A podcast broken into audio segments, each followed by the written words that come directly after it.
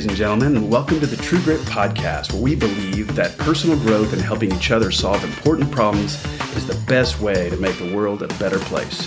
I'm your host, Craig Couch, and every week it's my job to interview top performers and unlock the secrets to their success so that you and I can apply some of their thought patterns, daily rituals, and strategies to our own mission. My next guest is Scott Dennett of Dennett Construction, which he founded almost 25 years ago. He started out with 300 bucks, a pregnant wife, a mortgage, and two car payments, and grew both of his companies to almost 80 employees with revenues deep into the eight figures. He recently launched Paramount Plumbing with two guys in a truck five years ago and is about to cross the $10 million mark uh, with 38 employees with this brand new venture. Uh, some of Dennett Construction's most notable projects include One Safe Place at, at 80,000 square feet, a 60 acre development called Champion Circle, and St. Philip's Catholic Church. Scott has two kids and has been married to Elisa for 25 years and uh, races motorcycles and bicycles and is a seasoned boxer with uh, super fast hands. And I actually have firsthand experience of what it feels like to get punched by Scott Dennett. Uh, so we have a bunch of fun things to cover today um, because you have some pretty cool insights, Scott, uh, on how to build a company from the ground up. So uh, welcome to the show. Thank you. You and I, uh, Scott, have some things in common as it relates to adventure uh, and that adrenaline. Um, we've raced bicycles together. We've been in the boxing ring duking it out. Uh, we share the love for fast cars and motorcycles. Um, and really, adventure is actually one of my core values to uh, to make sure I have adventure in my life, and it's often tied to getting a good workout. Um, so walk me through why adventure is is important to you. You know, I, I thought about this years back, and you know why everything that I do required wearing a helmet. You know, uh, you know it's like everything I do, I have to have a helmet on, and so um, and I just realized that it was perfect outlet for me because you know I live in a very volatile world. Construction's extremely volatile and can be very negative in any given moment. So when I get into racing bicycles or climbing or motorcycles, I I have to get in a flow state. So basically, in order for me to be successful and safe, I have to actually just concentrate just on that item. So or what I'm doing at that moment. So when I completely disconnect and I can't think of anything else except for what I'm doing at that moment. It just really helps my body reset, my my brain reset, and then you know after a weekend at the track on my motorcycle and you know Austin or wherever we're at, we're at, man, I come back I'm just so fresh and I'm exhausted, but I'm just ready to go. It's it's just it's, it's invaluable to my day to day life. Yeah, it's almost a yeah. It, it, it is a reset button. This this this this thing where you're you can't focus on sort of the roller coasters of business. You can't focus right. on the drama at the office or how a deal fell through. You, the only thing you can think about is the next turn. Exactly. yeah, you you can't think of anything. You know, it's kind of our, my selfish reset time. You know, I can't think of you know anything, family, finances, business, nothing at that moment. I'm just totally focused. Everything else around me is totally abstract. Well, um, so you've had a pretty pretty big spill recently um, on your motorbike uh, out at the track. Uh, what happened? So yeah, I was uh, man, I was on fire that year. You know, it was basically last year. I was just crushing it super fast. Just came out of the gate at the beginning of the year, just crushing it, doing really well at races and track days. And uh, I got a little bit ahead of myself in Austin and uh, came off the track. You know, the bike went into what we call a false neutral, and basically I re-engaged gear and it high sided and threw me. You know, basically body slammed me at seventy something miles an hour. Um, somehow my foot got caught underneath the bike and crushed it. I mean, just broke every, you know, some bones twice in my foot and uh, and have major surgery and but now I'm back up and running. So I'm good now. Yeah, you're right back on the bike. And I think for, for people that are not wired like you, um, it's got to be confusing to them because they may be thinking to themselves, when is Scott going to learn um, that riding motorcycles is dangerous? what do you think people misunderstand about the risks that you take physically?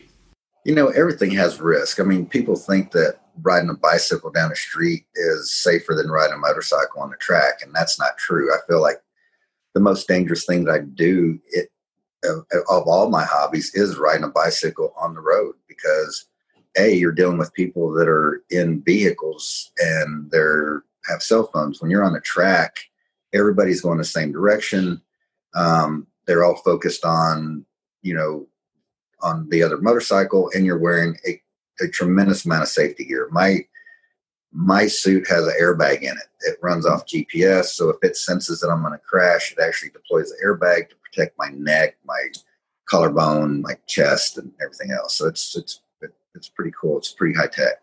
No kidding. I, I, I saw a video of those a, a few years back and it was th- thought, man, that is that is incredible. So it senses.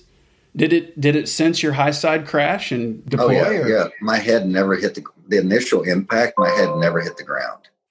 That's just so it uh, and so that basically so my neck wasn't sore. The only thing I had not a scratch on me, not a bruise. The only thing I had was my you know shattered foot. Um, so after I got after my surgery and I was recovering, the doctor cleared me to walk in a shoe. This is the Tuesday before Thanksgiving. And I said, What do you think about motorcycles getting back on the bike? Because I can walk. He goes, Well, I would advise just stop riding. Right. that, that's not going to happen.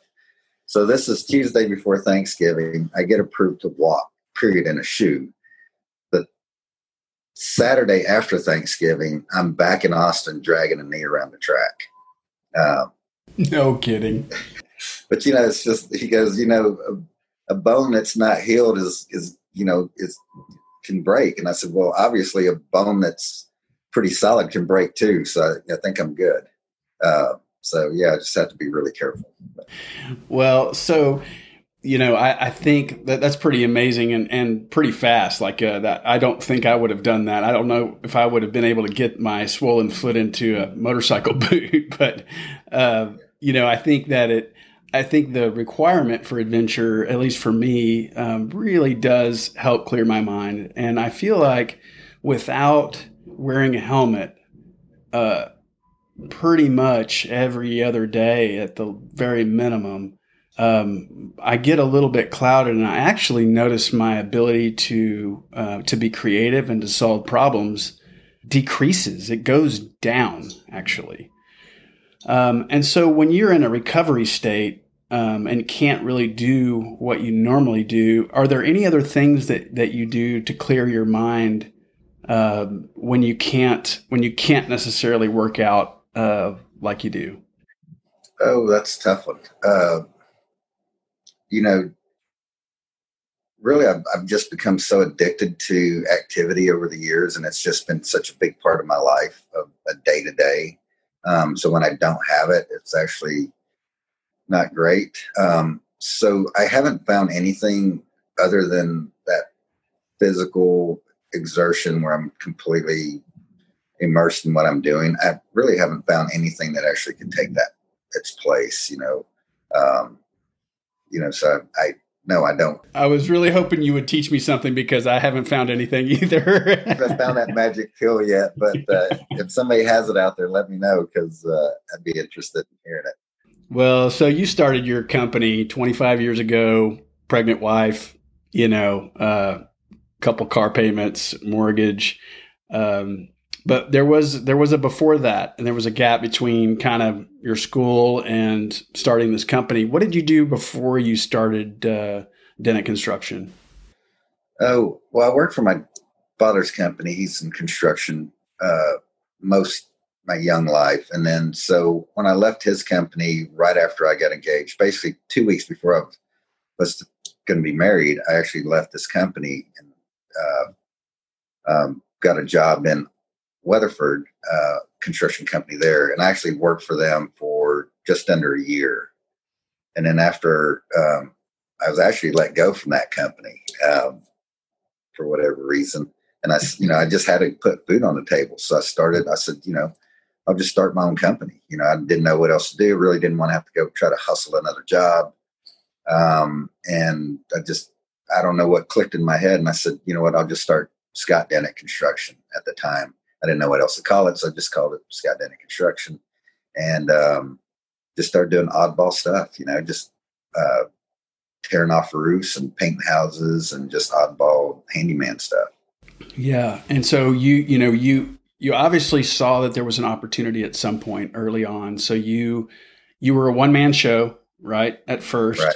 Uh, scratching and clawing your way um, to put food on the table and make sure you don't lose your house uh, and right. things like that.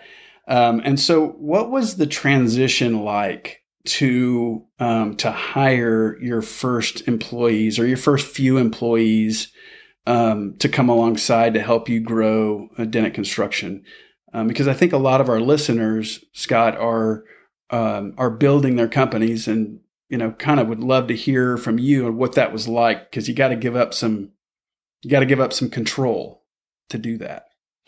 Right. Yeah. It was funny. My first person that ever came to work with me uh, was actually uh, my competitor uh, on because I used to do uh, apartment renovation. So after somebody would move out, I would go do the make readies. And this guy was actually in the Navy and actually did it part time. And he was my competitor. And then after he got out of the Navy, you know, he and I became pretty good friends, just communicated here and there. And he said, Hey, start, starting my own business. Um, can you help me out? So I, you know, I helped him out, gave him some Excel sheets to help him bid work. And then he quickly realized that being a uh, self-employed person is not the greatest thing on the planet for everybody. So he said, Hey, would I would be interested in bringing him on. And I said, I, I, I didn't hesitate. I said, yes, come on. And he, he basically sat down and started, we clicked immediately. So he was my first person to come to work with me. And then, you know, and with my mentality, it's just evolves. I mean, I, it's not like I have to sit here and contemplate my next move. I mean, basically, I I go with the flow, and I, you know, I'm pretty good at understanding needs and based on direction. And so, um, yeah, it's just kind of just evolved. And luckily for me, just over the years, I've come across some incredible people. Our office, I've got some of the most incredible people. I thoroughly enjoy working with every one of them. So we're just very fortunate. Yeah, well, it makes up makes it does make all the difference in the world. So, well, so I want to do a little a little exercise I think would be kind of cool. So imagine that um, the Neeley School of Business at TCU was studying uh, Dennett construction.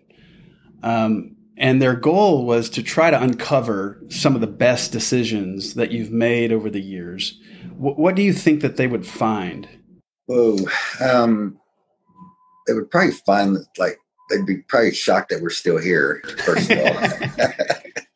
like, how's this guy even making it? This is incredible. This we need to do a study on it. Um, no, I think you know everybody preaches culture and and uh, mental well-being in an office environment because construction, if you really think about it, um, it's one of the most volatile businesses in the world. I feel um, it can be extremely negative. There's a lot of things going on at any given moment. A lot of players.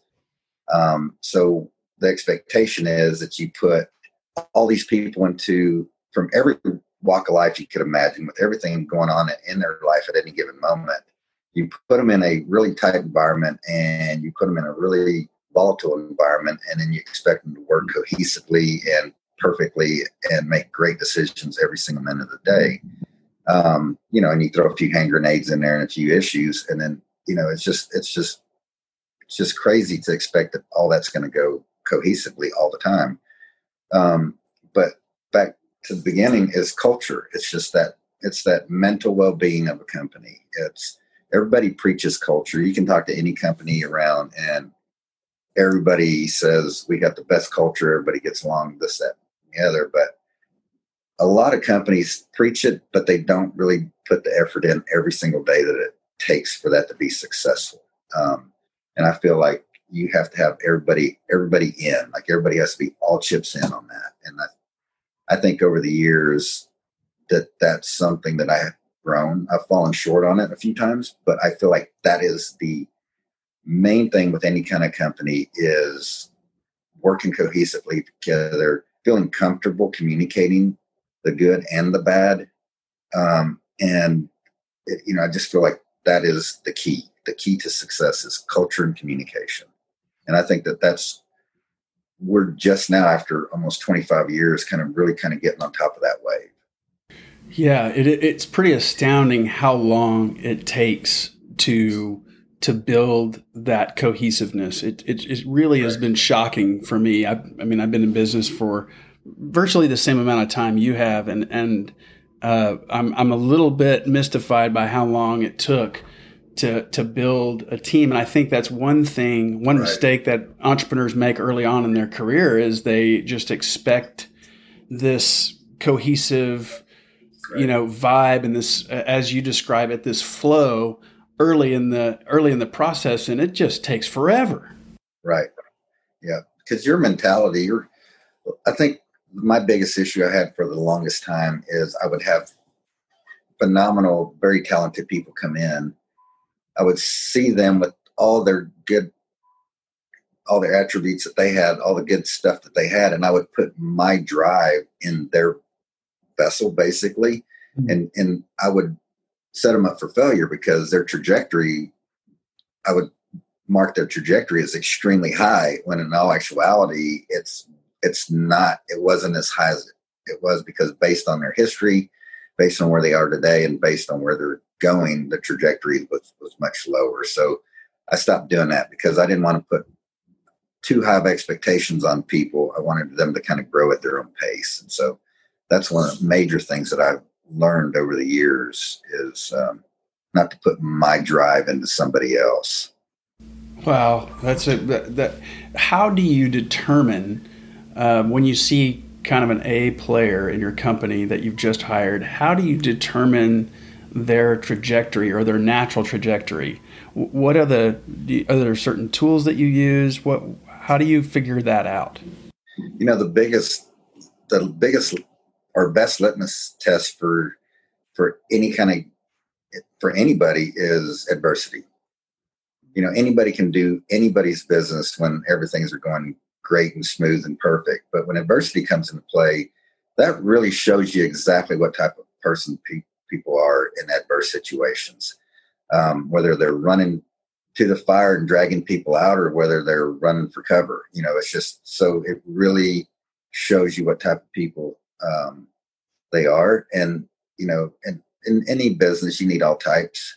But um, when it when it really hits the fan, I mean, you can tell who who you can really count on and who's going to be there when, during the tough times because you're i don't care what business you're in you're going to have tough times at any given moment yes for sure well and that's a great segue into um, just the next idea that i'd like to to explore which is some of the some of my favorite um, i have favorite uh, what i call favorite failures. Failures that taught me um, a lot. Like you mentioned one before that one of the things that you learned was you know you put your drive into somebody else expecting a certain trajectory.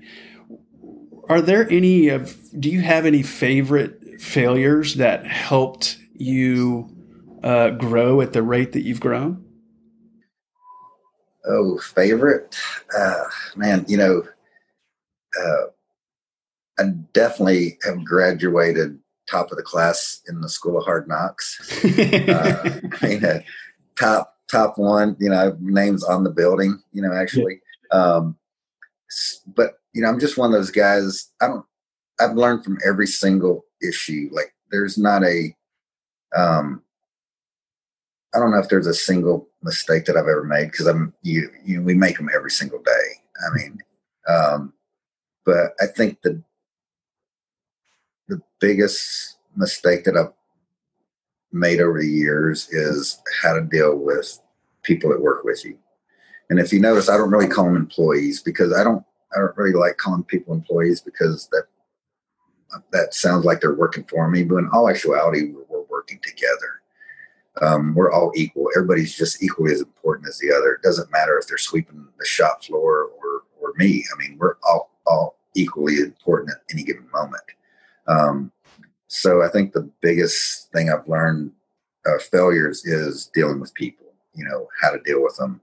Um, put the human factor into everything because we are human and we all have a lot of things going on outside our professional lives, um, and just putting those into the equation. Um, and I think earlier in, my career, I was so driven that I would just, if somebody wasn't going the direction or going fast enough, I just, you know, my thing was just was just kill everything. You know, just like we're just gonna just push, push, push, push, push, and we would just, you know, I was just notorious for pushing people into to failure situations, basically, um, just because I had a drive and a pace that and expectations, and you just can't put that on everybody.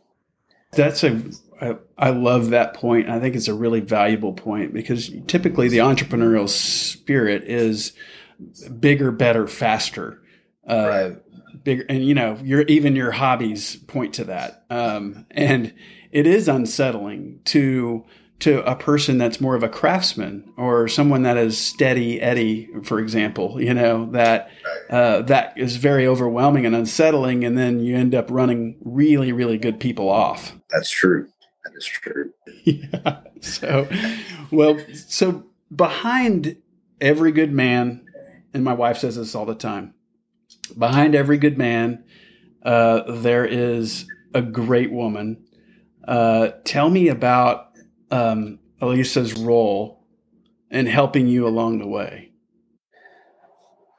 You know, she was really one of the first people to ever support and believe in me, you know, and I think that kind of pulled out a lot of, you know, I, I, it's not like just because she supported me and believed in me that I woke up one morning and I had all these things inside of me and, uh, or these, and created these new things. The the the drive inside me has always been there. It's just I've never had that had that somebody to believe in me to actually pull them out and for me to feel comfortable using them. Um, and so that was a big thing is having that that support system. Um, you know, I've only known her six months longer than we've been married. So we got married. We were, you know, it was like we're still figuring things out. Uh, but but uh, we knew right away, you know, we're engaged, you know, two and a half, two, two and a half weeks after we met. So, um, so we knew, you know, uh, but to have that, like I say, to have that support system was, was priceless. And, you know, once we kind of started getting our family, um, and I use a bicycle term, hopefully everybody can understand it. She took a tremendous pull at the front. Basically, mm. she, she took, uh, she took the lead and took care of the kiddos and took care of the house and make sure everything was dialed in. Because anybody that's starting a new business just knows how absorbing that is. And so I lived work for many, many years. Um, and so it, she she definitely, you know, like I say, took a big pull at the front. And she's been extremely supportive of all of my hobbies. You know, I've never had to actually ask her if I could go do something. I just, you know, she's given me the ability uh, and, you know, to go do it because she knows how important that is to me and mentally and physically. And so, so no, it's just been tremendous to have somebody support you in every aspect of your career. You know, just it's priceless. Well, I, I would like you to zoom in a little bit on what kind of belief you're talking about um, that she had in you, uh, because the, I, I, have I have a suspicion that that there's something deeper there that that was really meaningful to you and empowered you in a way. Uh, is that is that the right line of thinking? Yeah, I mean, I don't know. You know, we were young. She's 24 years old. I was 29. You know, she's much younger than me at you know 24, 29. I mean, you're, but I don't know if it was you know, she definitely supported me. Um, but you know, you know, starting a business, you know, she's pregnant with her first, our first daughter, you know, in all actuality, she really didn't have a choice. I mean, I mean, we're we're in it pretty deep at that point in time. Uh, but you know, I think I think she saw something in me that I didn't. You know, uh, you know, and felt it. And you know, I didn't have a lot of confidence when I first started my business or you know my career. Um, it, but it came around pretty quick. You know. Um, but I think that's what she that was the main thing is I think she saw something in me that I was I I hadn't seen yet. It was there, but I just I just I just didn't trust trust myself or didn't see it at that moment. So having this fuel, um, so to speak, um, to to really execute and get into that that zone of of hard work for so many years was there a um, a particular mentor um, or someone that came alongside of you um, as you were growing your companies? You know, I think everybody that I came into play with, whether I dealt directly with them or just in distance, I've always been that person that can I that can look at someone and look at their what they're doing um, and pull the good out. And also not only pull the good out but pull pull out the bad. So over the years it's not like i've had mentors and people in my life that taught me all the good ways of doing things. I've seen people do things and and those and then i realized that that's not how i want to be or that's not how i want to do business um, and so you know i i basically have learned from countless people in Fort Worth, and I think that's why I just love this town so much because there's so many good people here, um, and so I've just you know I've learned good and bad from multiple people. There wasn't one particular person um, that actually took me under their wing. I mean, I was I was basically when I first started, I was on my own. You were on your own. And you had the knowledge, I'm guessing, and I'm, I'm making an assumption here, and just correct me if I'm wrong, but I'm guessing that you, while you were working with your your father's company and maybe that company out in Weatherford, you were you were potentially learning some of those goods and bads, like and decided I don't like either one of these environments. And that's right. was that one of the reasons that you decided to do your own thing? I, I think so. You know, I really have thought back and of what actually drove me to start my own business because I never had anybody said, "Hey, you know what? You should start your own business." I think I just realized that I needed to put food on the table, and um, you know, I may have between right after I left the company in Weatherford, I may have picked up. I can't remember, but I may have picked up a side job here and there to put food on the table and just decided that, hey, you know what, this is where I need to be. This is what I need to do. Um, so, yeah, it's it's it's it's a hard question to answer, um, yeah. but you're you're basically describing sort of a tapestry of of people over the years that you've observed from afar that uh, that were doing both good and bad things, and it's like you were eating the fish and spitting out the bones along the way. Right and uh, I agree with you about that. I mean, there's there's um, definitely um, some rock solid people in, in our in our town that we can take notes from, both good and bad. Um, so back in back in 2014, um, you started a new company, um, and uh, Dennett Construction had been going you know along for almost two decades. Um, how did you know it was time to start? Paramount Plumbing?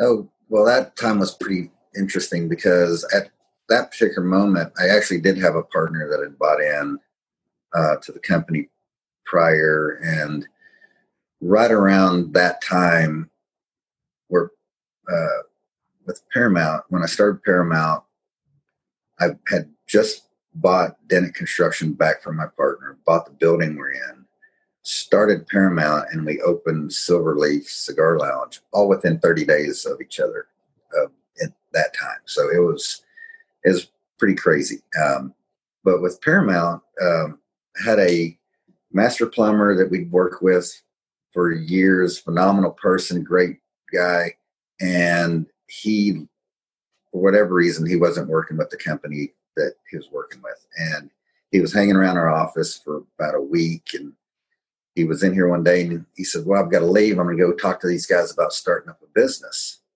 And I said, "Oh, you want to start a plumbing company?" He goes, "Yeah." He goes, "That's why I've been hanging around here. I want to start a plumbing company." And I'm like, "Well, if you want to start a plumbing company, let's start it. Let's go." And uh, I said, "What do we need?" And he goes, "We need a truck. I already got two guys lined up, and we need to buy some tools and all the stuff." And I said, "Okay, well, let's buy a truck and let's buy some tools and let's get the name going." And I called uh, a buddy of mine, Bill Brammer, who does, uh, you know, uh, logos and stuff for companies and branding, and we told him what we wanted. We came up with Paramount Plumbing and the logo and everything, and we that's basically how we started. It wasn't like we did a bunch of financial planning and this is you know how we were going to attack it is like start a plumbing company? Yeah let's go. And that's basically how we started it. I mean i believed in him. He believed in me.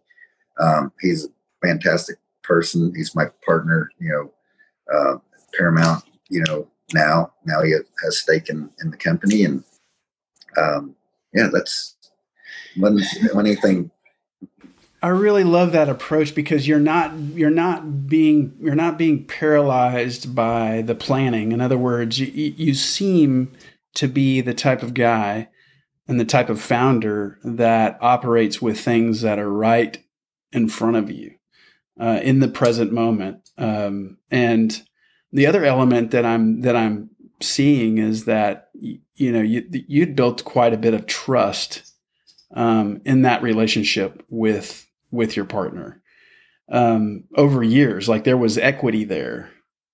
Am I am I right in that? Yeah, yeah, yeah. I mean, that's that's we, you know, oh, but Dennett, you know, I'm basically lone wolf. It's it's me right now. You know, hopefully we can work in that in the future on a succession plan and who you know because basically I started Dennett to put food on the table and now it's kind of grown into something else.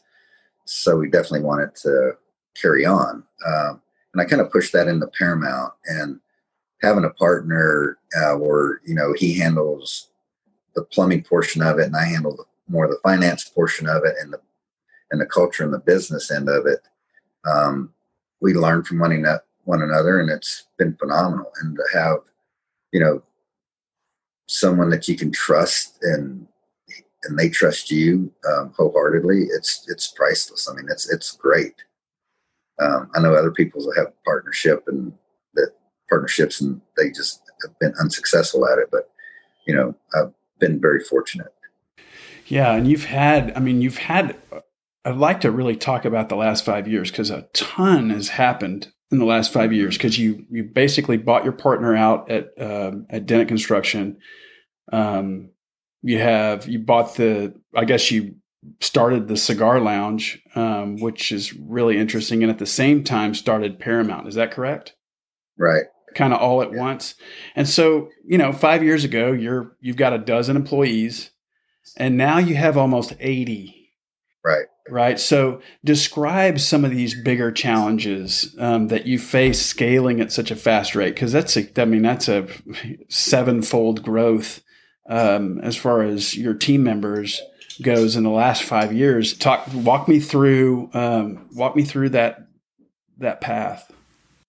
So, five years ago, when I started, you know, basically started all the companies over again. So five years ago with Dennett, I decided that I wasn't really happy with the direction we were going. Mm. You know, I still had great people working here, but we kind of gotten complacent. We're, you know, people had been here for a long time. They really didn't want to maybe go the direction I wanted to go, which was continue to grow the company. Um, and we were losing a bunch of really good people because we, there was so much negativity in the company. So at that particular moment, I decided to rebuild Dennett Construction. So we did. So basically, out of those 12 people that worked with me then, we only have two of those people, three of those people. Wow. And so, and so everybody else is new. So you can imagine how many years they've been here, not very many. So I think our oldest employee at this point in time may have been here three or four years, or at, other than those three. Um, and then so that was, you know, that was tough. doing that simultaneously, dealing with a plumbing company that was growing uh, at a tremendous pace. And I was just putting in to do what we needed to do with Paramount, you had to put a lot of money in. So I was hemorrhaging cash, putting it into in there to make sure that we had the best of everything so that we could actually have quality people and quality uh, work going out. Um, so Paramount's growing; they're growing at a rapid pace, uh, and then we, I almost too late. I realized that we were growing too fast, hmm. so I really had to put the reins back on Paramount because we were just we had a tremendous amount of work going and uh, and receivables, but we just couldn't collect it. So we were basically cash poor. And so, um, so then I got Dennett going at a crazy pace, Paramount growing at a crazy pace and creating, you know, you know, financial nightmare because we're growing so fast and overhead. And then Silverleaf, my partner at Silverleaf, uh, he was he basically runs that for the most part. I basically just helped. I designed it and built it for the most part. That was basically all I had to do there. Thank goodness. Um, so yeah, it was it was extremely trying times over the past five years, but now you know now it's paying paying back. Now we've got great people at Dennett. We're all heading in the right direction. You know, I got a lot of people just basically taking lead and taking charge of, of what they need to do. Same thing at Paramount. You know, we've just been super fortunate with with uh, with the people that working working there. So now we're starting to get ahead. Now we're starting to get ahead. I wouldn't say we're totally on top of the wave, but I don't know if anybody ever gets on top of the wave. But we're doing really well, so it's it's good. Well, that's that feels that that that sounds just terrific, and it's a, a great story of of of growth for sure. And you know, I think back to, I guess one of my f- favorite failures, um, which was you know, one of the biggest mistakes I made early in business um, was bank debt. Uh, I ended up, Scott, with a couple million dollars in bad debt at 31 years old, um, which is a lot. It almost killed me um, because I wasn't willing to file bankruptcy. Right. Uh, and uh, I wanted to pay it back, which I did. Uh, but it was it was a hellacious climb out of the uh, swamp um, and I'm, I'm curious to hear what your philosophy is on debt. So when I was young, I borrowed a hundred dollars, and it was excruciatingly painful to pay it back. Since then, I've been extremely fearful of debt. So I don't have any at Dennett. I've never borrowed money at Dennett. I don't use a line of credit. I've grown the company without that. And uh, it, the idea of debt stresses me out beyond belief. Um, you know, Paramount's got a little bit, but not, I mean, just minuscule compared to most companies. And, and basically, their debt is to me. You know, they owe me, Scott Dennett, money. But other than that, they, they basically don't have any debt either. So, other than, you know, vehicles or buildings that we own. Um, but for the most part, I'm so fearful of debt. Um, I think a lot of companies do run into that issue um, with you know it, with too much debt. And then my big fear is because you know who would have ever thought this virus would have come in and just strangled the entire country. You know those unknowns are always going to come into play, and so I think that's where my big fear is with debt is you know if if if if basically the merry-go-round or whatever stopped today and you paid everybody off, would you have any crumbs left? I mean, would you have anything left to live off of? And that's that's that's the big thing because I don't want to owe anybody any money um, other than you know you know buildings and cars and things of that sort. Um, you know, trucks with our company. I mean, but uh, no, I'm I'm I'm one of those firm believers that little amount of debt as possible. And I know you have to have debt to grow, and I've been told that. But I just prefer just grow slower. If it means growing slower versus faster with no debt, then I just grow slow.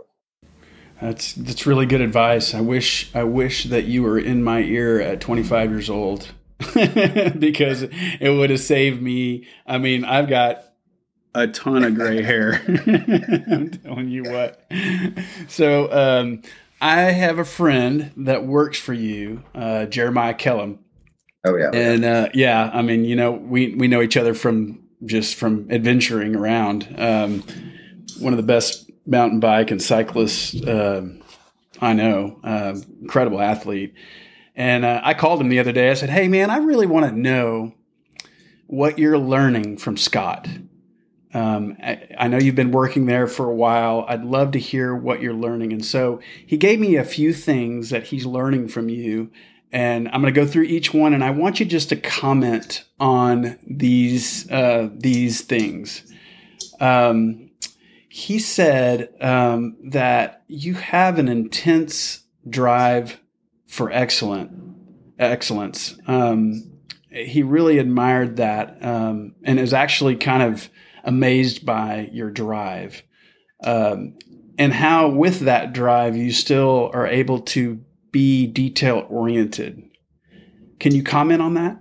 You know, I think that's something that, you know, you've heard everybody say there's nobody's perfect or nothing's perfect. And, you know, I agree. But if you shoot for perfection and you, you know, if you do fall short, you're not going to fall too short. And I think that my ex, I don't have expectations on anybody else that I don't have on myself. In fact, I'm extremely hard on myself. I'm harder on myself than I am on anybody else. Um, so yeah, my drive is to be the best person I can be. Do I fall short? Of course I do. I mean, but do I believe that I can be better? Do I believe I can strive to be a better person or, you know, do things better? Yeah, I'm, i wholeheartedly believe that. Um, but yeah, I, I do have uh, a drive and I do have high expectations of people. Um, and I, I have a, I don't like complacency and I don't like laziness because I, those are luxuries that I don't have, and I don't. I don't think anybody else in this company or anybody I work with should have them either. Mm-hmm, mm-hmm. Well, that's um, um, that's a great way to describe it. Um, the next thing that he mentioned that he thought was pretty cool, you know, your business is is a lot about relationships, and I don't mean inside your company. I mean outside your company. Uh, because um, as a commercial construction company, you have to know a lot of people. Um, and one of the things that Jeremiah mentioned was that he was uh, he was really amazed at how you were able to build relationships, uh, but he's even more amazed at how you are able to nurture them. So I'd love for you to uh, dive in on those ideas a little bit.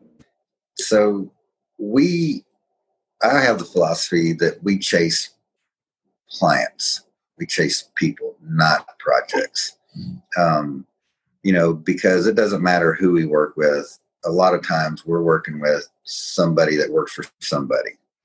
And so my mentality is you take care of that person. You make absolutely sure that that person is protected and you're doing everything in your absolute power to make sure that you're doing a good job so that they're successful. Um, because because if they're successful, then whoever they're working with is going to say, "Hey, you're doing a great job, and who, whatever you're doing, just keep it going." And therefore, you build that trust.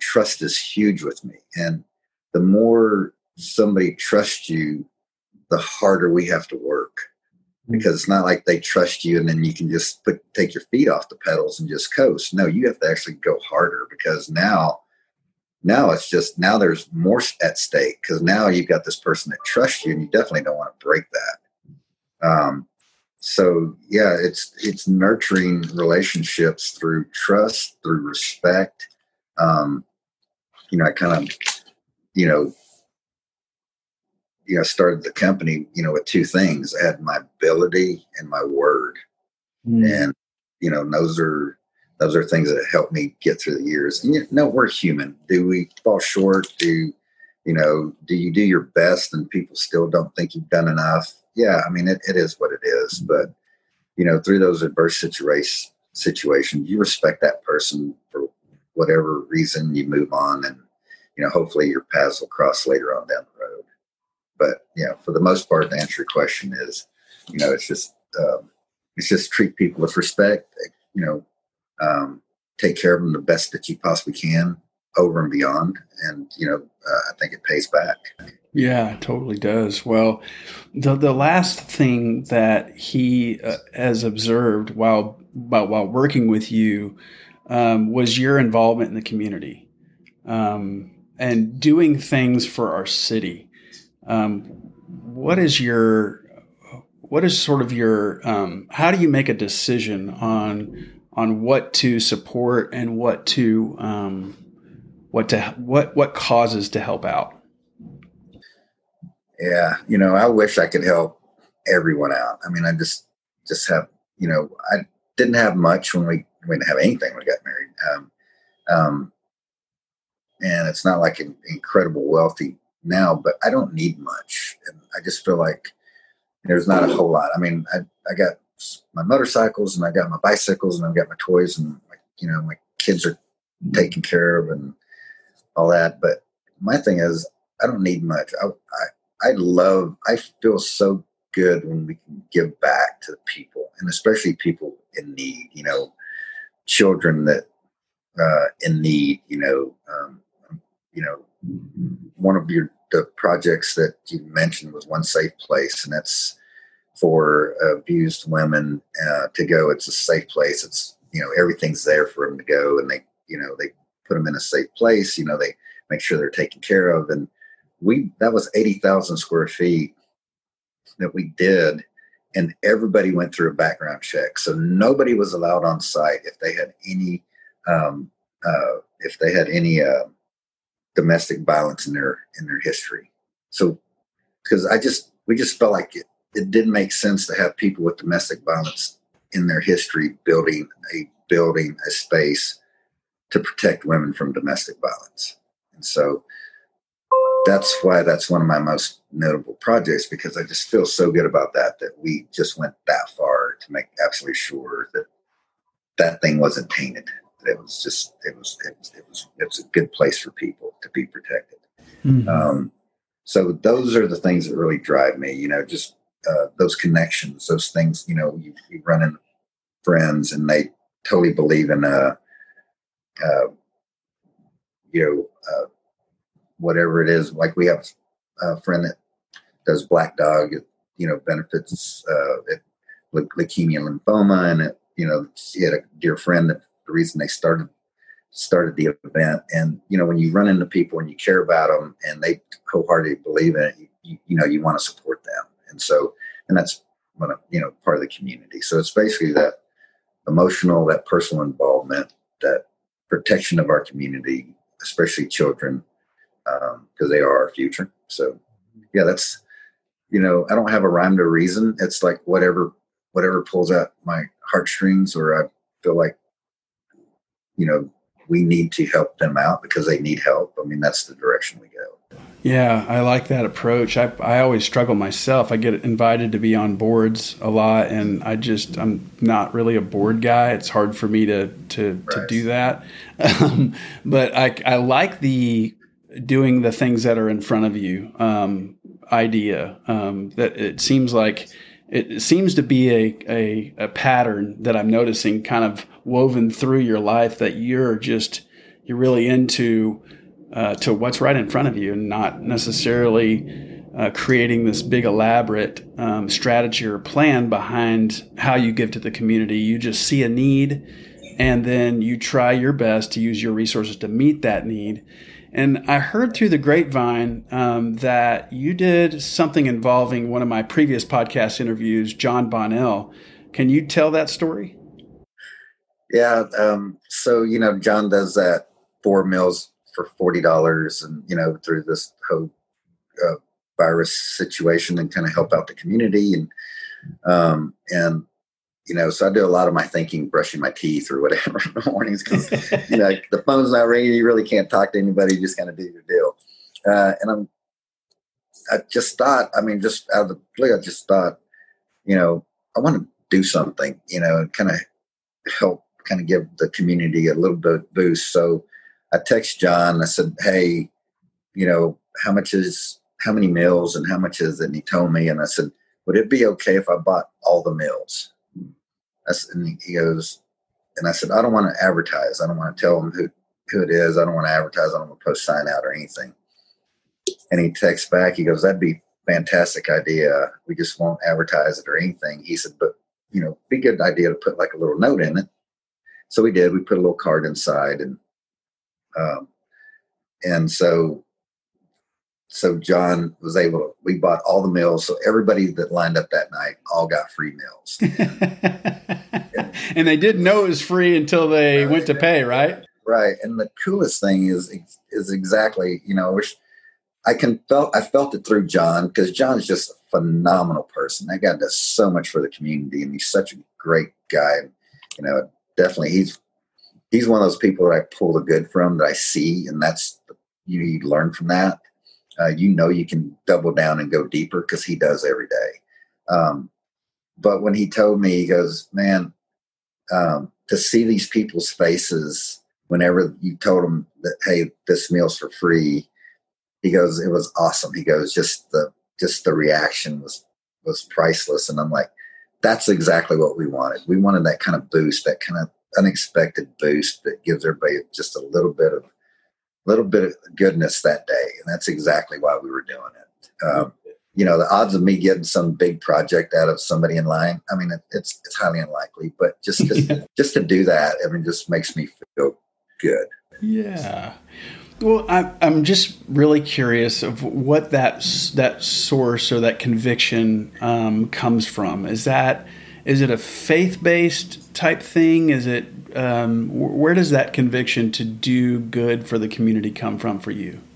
You know, like I said, I hadn't had much. You know, I was the guy basically when I was working in the field. I was the guy that would scrounge you know, look for change under the floor mats so I could get a dollar seventy five so I could get a get a brown bag at special at Sonic or something just so I could eat lunch. Um, you know, so that's kind of my background. So yeah, if I've got some resources that I can give back and help people out and whether they, you know, a lot of people didn't need forty dollars for a free meal, but I got some responses back where that which was phenomenal for me, made me feel great, is I did get some responses from people that said, Man, that really helped us out. We appreciate it. And um, but no, I think my drive is just I know there's, uh, I know everything is that those little things help people out. And I'll give you a really quick story. Is when I first started my business, I was doing a job for uh, a great person here in Fort Worth, and I gave him my invoice, and uh, he paid me, folded up the check, first of all, he asked me if I was making any money on his house. I said, I'm doing okay. I folded up the check, put it in my pocket. I took it home and I walked in the kitchen and because uh, we had to go to the grocery store, but we needed the check to put in the bank. So we could go to the grocery store, so we would write a hot check. And so I opened it up and he had paid me like a hundred dollars more than what my invoice was. And literally, oh my gosh, that meant the world to us. Like we like we can do so much more now. And it just like was such a relief to have that extra hundred dollars in the bank. Um, so i remember that. I remember the importance of of a hundred dollars um, to a family and what what changes in in your day to day that can make. Um, you know a hundred dollars at the time was like a could have been a thousand dollars or more. Um, but i mean it was it was I still remember that today. You know that that the feeling I got when I had that, and the relief that we had as a family that that we could do so much more uh, by paying bills or whatever it was at that time. Um, so yeah, I think that's what drives me is is knowing that a little bit can go a long way with people at any given moment. Yeah, well, and you have that conviction. The source of that conviction really is just the direct experience of really needing yeah. that hundred bucks, and so that I'm assuming allows you to be uh, a little bit more aware and tuned in to opportunities to help people that are truly in need. Um, and I really admire that. I think that's awesome. Well, we are uh, we're running out of time, Scotty, but I want to um, I want to end with a fun little exercise, which is just some rapid fire questions. They're real easy. One one. I'm scared. One one one one word answers. Uh, or you can expand if you want because uh, okay. this interview is about you and celebrating what you've done and and how you've made an impact on our city. So, um, so what is the fastest you've ever been on a motorcycle? Oh, we've hit uh, a little over 190 in COTA. Yeah, on the, the back straight. The back straight 190. How did that feel? Well, the 190s, you don't really feel it. The slowing down to the 20 or 30 miles an hour within a short distance, you feel that. You feel the you feel the slowdown for the next turn. Yeah, yeah. Oh, yeah. yeah, the straight is the easy part. Uh, the hard part is the is the the proper timing in the turn. Exactly. So, are you? Uh, do you like the heavy bag or the speed bag in the boxing gym? Oh, I think I'm more of a, right now. I'm more of a heavy bag guy. well, I can tell by your punch. It it really hurts.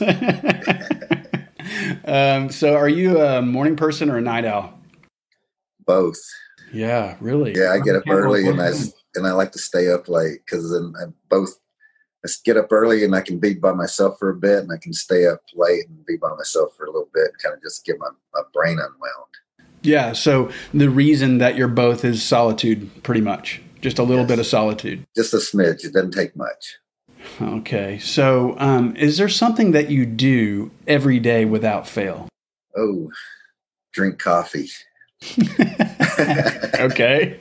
you know, for the most part, I mean, it's I, I almost feel like I have to have some kind of physical activity almost every day. I mean, it's five to seven days a week. You know, yep. uh, when I miss out on a day, I just kind of feel like I, like it's just a big part of my life. Like I just have, I just feel like I, I have to have it in order to have my my my my mind right.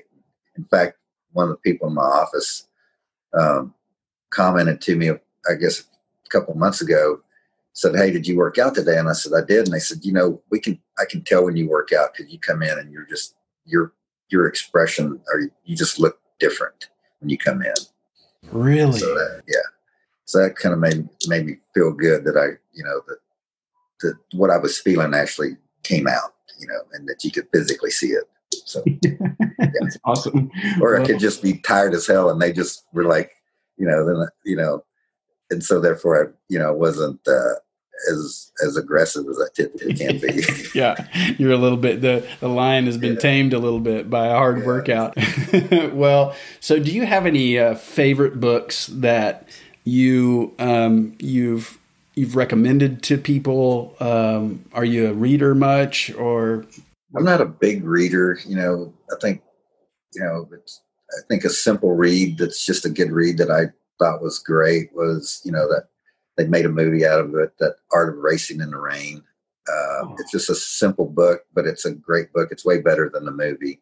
But no, I you know that was one of the books that I do remember that I've recommended to a lot of people, um, just because it is a simple book, but it is you know, um, but it was entertaining. So yeah. Is it a story or is it more of a literally how to race in the rain, or is it more of a? No, it's more of a story. So it's basically a book written through kind of a, a dog's eyes. Basically, the dog's the one that's basically the one's you know telling the story.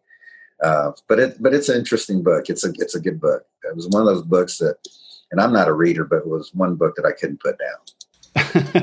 well, we'll link to that book in the in the show notes for sure. So, do you? Uh, how do you consume the news? I I think news is the day to day news is so they just focus on so many negative issues that you know that I just kind of highlight a little bit here and there. I might check the internet and kind of that. I love. I just more on the internet just because I can actually weed through and read the stories that I feel I want to read versus watch it and you're just kind of you're, you're just, um, captive audience if you watch it on TV. Um, but no, I mean there's there are some positive events out there. I, mean, I think that's some things that we need to focus on as a society, and not so much just the negative ones. I mean, there's some there's some good things and good people out there. Yeah, for sure. And I I, I feel that I I pretty much don't watch any news on TV at all. I pretty much read the news, um, but I only spend maybe maybe it was less than 10 minutes a day. Yeah, that's um, me. Because it feels like it drags me down. Um, and then I feel it causes causes me anxiety actually, and is actually counterproductive to me. But I'm always curious of of how other other entrepreneurs consume the news because I've got friends that that watch an hour of news a day, and I'm just oh. thinking, man, that would that would give me a brain aneurysm. no, I'm about a ten minute person. Yeah. So your time is super valuable, Scott. Um, what is the number one thief of your valuable time? Looking at cars and motorcycles online. you're on the you're on the Ducati website. I'm like uh, uh, bring a trailer. Yeah. You know, looking at all the cars that I will not be buying, but it's fun to look at. Yeah. You know, watch the auctions go by. Um, so my final question is a fun one. Um, so let's assume that you have a DeLorean parked um, in your garage. Um, this is a Back to F- the Future reference, and uh, you could go back in time and talk to your 35 year old um, Scott Dennett self. What would you whisper in your ear? Oh, I'd rather go back and talk to my 25 year old Scott Dennett self and say, hey, you need to start your own career like yesterday. Mm-hmm. Um, and I just wish, you know, because I really didn't start my business till I was 30, but I, you know, I wish I could have gone back and said, hey, you got this. Um, you have the ability. You just got to trust yourself. And I wish that I just went out on my own way sooner. Mm-hmm. Um, and could I, that way I could have learned a lot of my things I needed to learn as a young man versus a person that had you know wife and kids and all these other responsibilities. So yeah that's that's what i would love to, to be able to do but there you go but if i can help a younger person out so they don't have to live through some of this then that that's good too yes well Wow, Scott, this has been a super fun interview, uh, one that will really benefit someone who is in the midst of scaling their business for sure. Um, thank you so much for coming on the show. Uh, do you have any parting thoughts? Don't be so afraid to step out there. I mean, like say, I mean, I never like I I built Dennett Construction out of necessity, you know, but I built Paramount Plumbing out of just want, you know, just like it was there. And like you, you hit it on the head. You know, you know, just don't be paralyzed by the idea or um, you know, basically all the coulda, shouldas, and wouldas. Like, just sometimes you just got to get out there in the deep end and kind of see what you're made of. I mean, that's just what it's all about. You never know till you're out there. Hell, you might be a damn good swimmer, or you might not be a very good swimmer. I don't. It's have to see. You just have to see. Well, that's a great, great way to put it. Well, folks, that wraps up our show for this week do me a favor and type in truegritpodcast.com and subscribe to the True Grit blog. On Monday, Wednesday, and Friday, you will get a super short nugget that will help you become a better leader. Included in these posts, you will also get the show notes with links to books, articles, and other cool things discussed on the show. Thanks, as always, for listening to the True Grit podcast, where we believe that personal growth and helping each other solve important problems is the best way to make the world a better place.